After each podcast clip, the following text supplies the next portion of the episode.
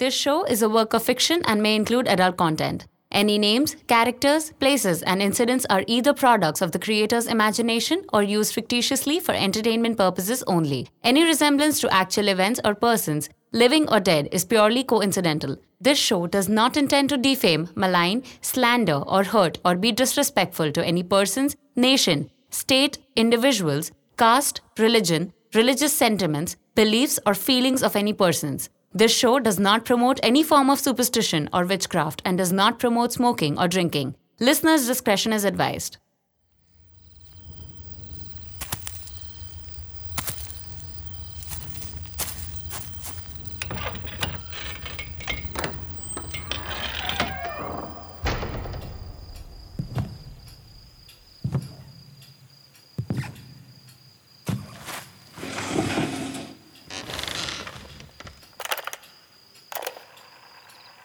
कहते हैं कि दुनिया में दो चीजें कभी नहीं रुकती, एक समय और दूसरा जुर्म। जब से दुनिया है तब से क्राइम्स होते आए हैं और जब तक दुनिया रहेगी जुर्म जारी रहेगा। गुनाह रोकने के लिए कानून भी है और सजा भी, लेकिन गुनाह फिर भी नहीं रुकते। हम जुर्म को रोक तो नहीं सकते, लेकिन जुर्म से जुड़ी कहानियों को दस्तावेजों में कैद कर सकते हैं, उनसे सबक ले सकते हैं, उन्हें समझने की कोशिश कर सकते हैं। और मैं शायद ऐसी ही एक कोशिश में लगा हूं।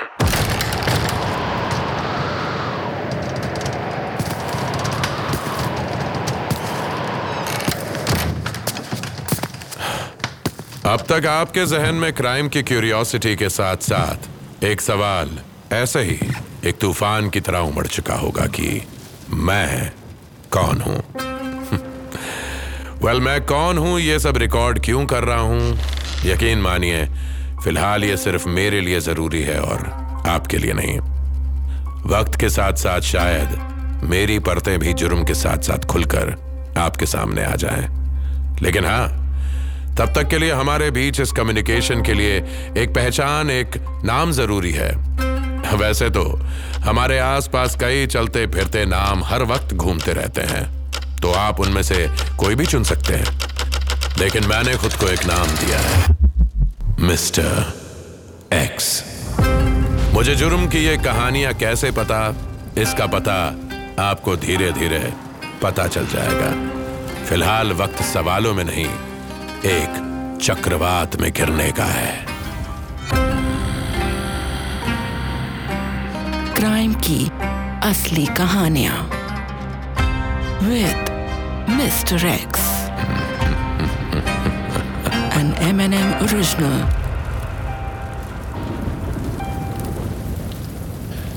आठ अगस्त दो हज़ार पंद्रह, भुवनेश्वर, उड़ीसा। शहर का मौसम काफी खराब चल रहा था। बिल्कुल आज की तरह ही तेज हवाओं के साथ बारिश हो रही थी। साइक्लोन फैलन की वार्निंग कई दिन पहले आ चुकी थी। पुलिस को डिजास्टर मैनेजमेंट की टीम को सपोर्ट देने का काम मिला हुआ था। पुलिस डिपार्टमेंट लोगों को तूफान से बचाने में बिजी था, पर जुर्म तूफान आने पर रुकता नहीं, बल्कि तूफान लाता है, वो भी बिना वार्निंग के।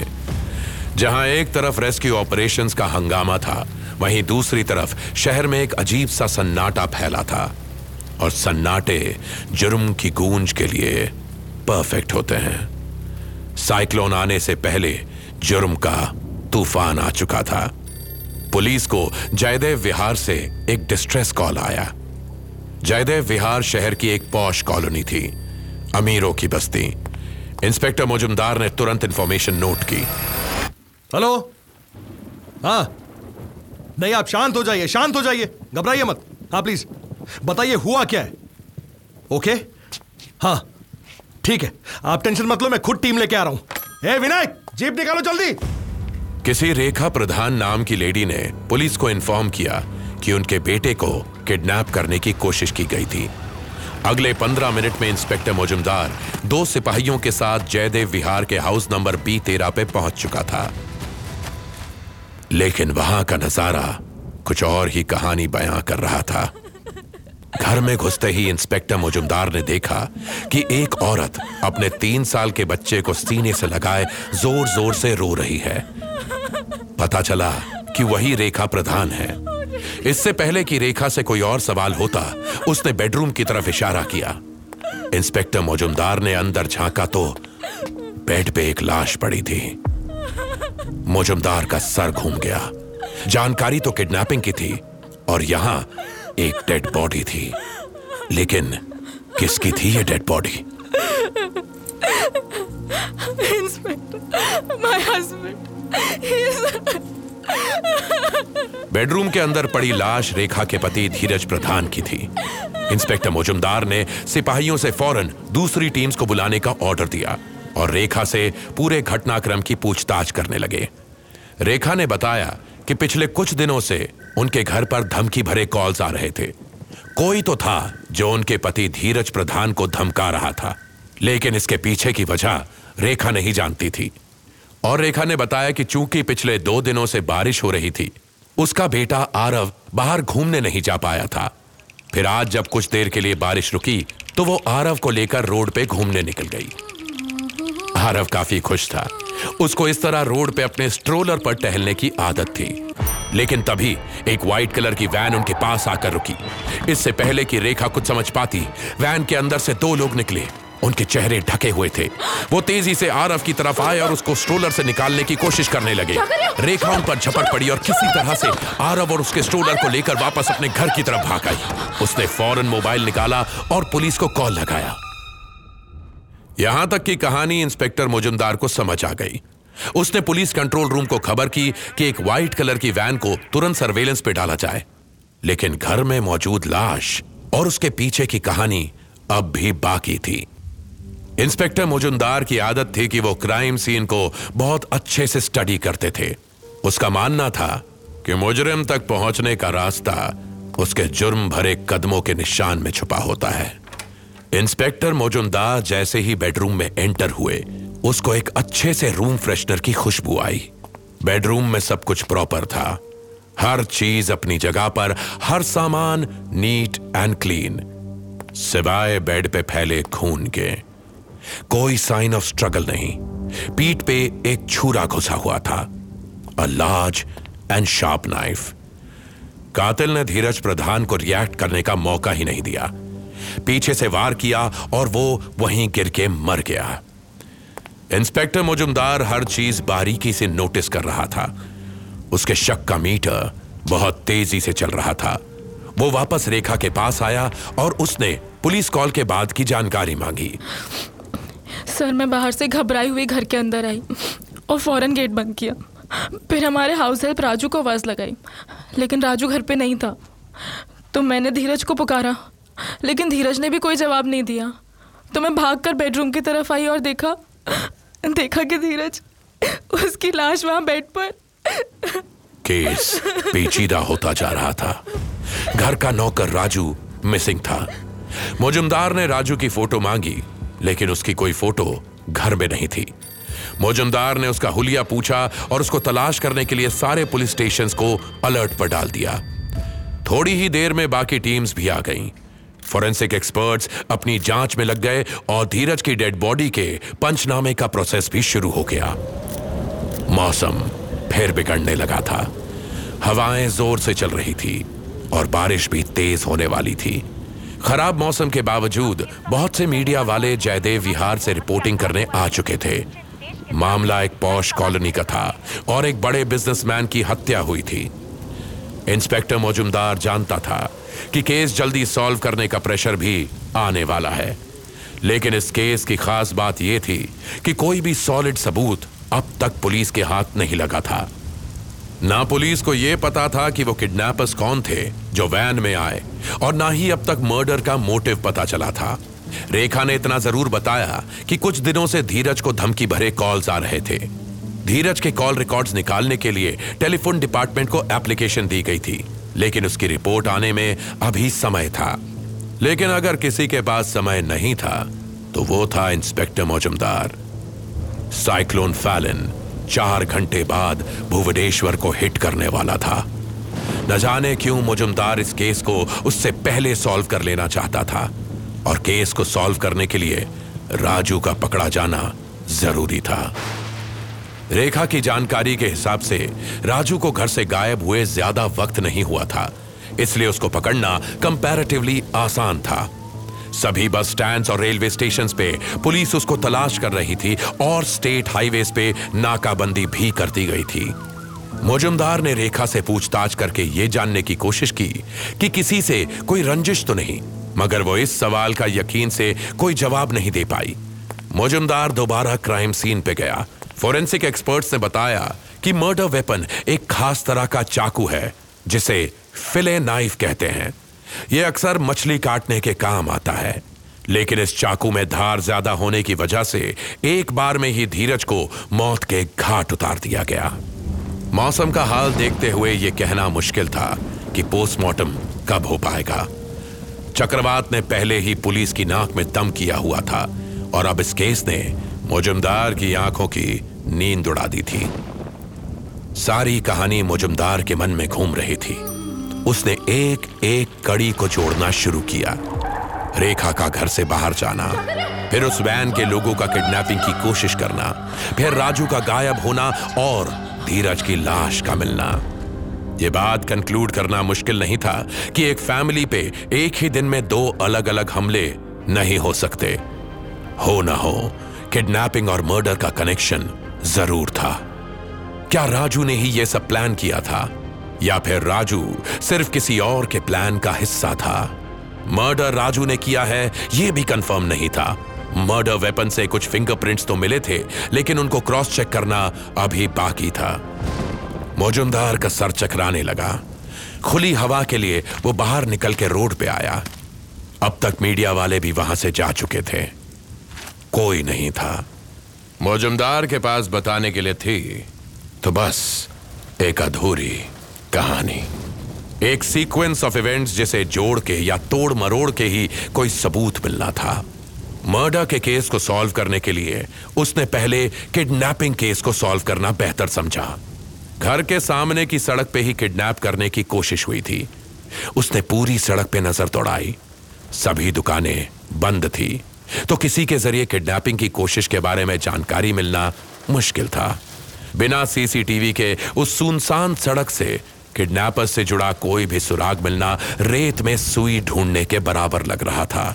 सड़क पर गाड़ी के ब्रेक लगाकर अचानक रुकने के निशान मुजुमदार ढूंढने की कोशिश करने लगा, पर बारिश के पानी की वजह से ऐसे किसी भी निशान का धुल जाना काफी नॉर्मल था।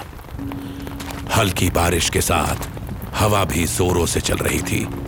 बारिश का पानी रोड पे जगह जगह भरा हुआ था। कहते हैं तूफान आने से पहले एक लो प्रेशर एरिया क्रिएट होता है, पर मुजुमदार के मन में इस समय हाई प्रेशर बना हुआ था। रोड पे भरे पानी की वजह से मुजुमदार के जूते गीले हो गए। उसने घर के अंदर जाकर वहां मर्डर से जुड़े सबूत ढूंढना ही बेहतर समझा। वो गेट खोल के घर के अंदर वापस आया और जैसे ही घर के अंदर दाखिल होने वाला था, उसकी नजर आरफ के स्ट्रोलर पे पड़ी। एक बच्चे की पहली सवारी जिसमें एक बच्चा अपनी मां के साथ राइड एंजॉय कर रहा था। यही बात सोचते हुए मुजुमदार ने स्ट्रोलर को पकड़ के यूं ही चलाना शुरू किया। तभी कुछ सोच के वो रुक गया। उसने दोबारा अपने जूते देखे। उसके दिमाग में जैसे किसी सवाल ने जन्म लिया। वो स्ट्रोलर छोड़ के घर के अंदर भागा और रेखा को आवाज दी। रेखा पुलिस को अपना ऑफिशियल स्टेटमेंट नोट करा रही थी। इंस्पेक्टर मुजुमदार के इशारा करने पर sub inspector Kalindi statement note करते करते रुक गई। मुजुमदार ने रेखा से सिर्फ एक सवाल पूछा। रेखा जी, आरव आपकी गोद में बाहर गया था या स्ट्रोलर से? हम्म um, स्ट्रोलर से? तो रेखा जी, स्ट्रोलर के पहिए गीले क्यों नहीं है? हा? इस सवाल का जवाब रेखा के पास नहीं था। वो खामोश हो गई। मुजुमदार को यह समझते देर नहीं लगी कि रेखा झूठ बोल रही थी, लेकिन क्यों और कितने झूठ बोले थे रेखा ने? मुजुमदार ने तेजी से घूमते हुए रेखा के हाथों को देखा। किडनैपर को रोकने की कोशिश का दावा करने वाली रेखा के हाथों पर खरोंच का एक भी निशान नहीं था। मतलब साफ था किडनैपिंग जैसी कोई वारदात हुई ही नहीं थी, लेकिन मर्डर हुआ था और मर्डर वेपन भी मिला था और जुर्म के पीछे कौन है बस ये जानना बाकी था। रेखा के एक झूठ ने शक की सुई उसकी तरफ मोड़ दी। सब इंस्पेक्टर कालिंदी और इंस्पेक्टर मौजूमदार को बस थोड़ी ही सख्ती करनी पड़ी और रेखा टूट गई। रोते रोते उसने अपना जुर्म कबूल कर लिया। धीरज प्रधान की हत्या खुद उसकी पत्नी रेखा प्रधान ने की थी। वजह गृह कलेश। रेखा ने बताया कि धीरज उसकी इज्जत नहीं करता था, अक्सर उसको मारता पीटता था। कई सालों से सहते सहते अब उसकी हिम्मत टूट गई थी और उसने धीरज को मारने का फैसला किया। पति से बिगड़ते रिश्तों के बीच उसके घर के नौकर राजू से अच्छी दोस्ती हो गई। रेखा ने राजू को अपने प्लान का हिस्सा बनाया और कुछ घंटों पहले ही उसे गांव भेज दिया ताकि पुलिस उसी को कातिल समझे। रेखा ने किडनैपिंग की झूठी कहानी इसलिए रची ताकि किसी को उस पर शक ना हो और सिंपैथी भी मिले। सब कुछ उसके प्लान के हिसाब से हो रहा था, लेकिन शहर में आने वाले तूफान और बारिश ने उसका सारा खेल बिगाड़ दिया। एक स्ट्रोलर के सूखे पहिए ने जुर्म की रफ्तार पे ब्रेक लगा दी। कहते हैं मुजरिम के हाथ में जुर्म की कालिख लगी होती है, जिसके निशान कहीं ना कहीं जरूर छूट जाते हैं। रेखा को अरेस्ट करके पुलिस लॉकअप ले गई और आरव को गवर्नमेंट केयर सेंटर में ट्रांसफर कर दिया गया जब तक कोई रिलेटिव उसे लेने नहीं आया। एक अब्यूजिव रिलेशनशिप और बदले की आग ने एक बच्चे को अनाथ कर दिया। रेखा चाहती तो कानून का सहारा लेकर अपने लिए न्याय हासिल कर सकती थी, लेकिन उसने जुर्म का सहारा लिया और जुर्म सिर्फ तबाह करता है। Crime only creates chaos. थोड़ी देर बाद ही भुवनेश्वर में फालन तूफान ने दस्तक दे दी। मौजूमदार अपनी दूसरी ड्यूटी में बिजी हो गया। एक जुर्म का तूफान आकर जा चुका था और एक कुदरती तूफान आ। राजू कितनी बार बोला खिड़की बंद करने के लिए, सुनाई नहीं देता।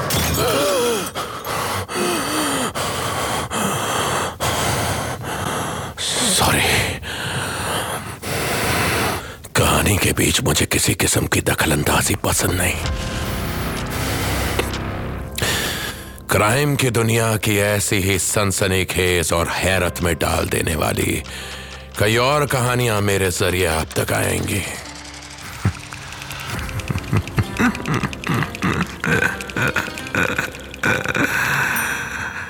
और अपने बारे में भी बताता रहूंगा, क्योंकि मेरी हर कहानी में एक किस्सा है और मैं हर किस्से का एक हिस्सा हूं। क्राइम की असली कहानियां with mister X, N M N M original.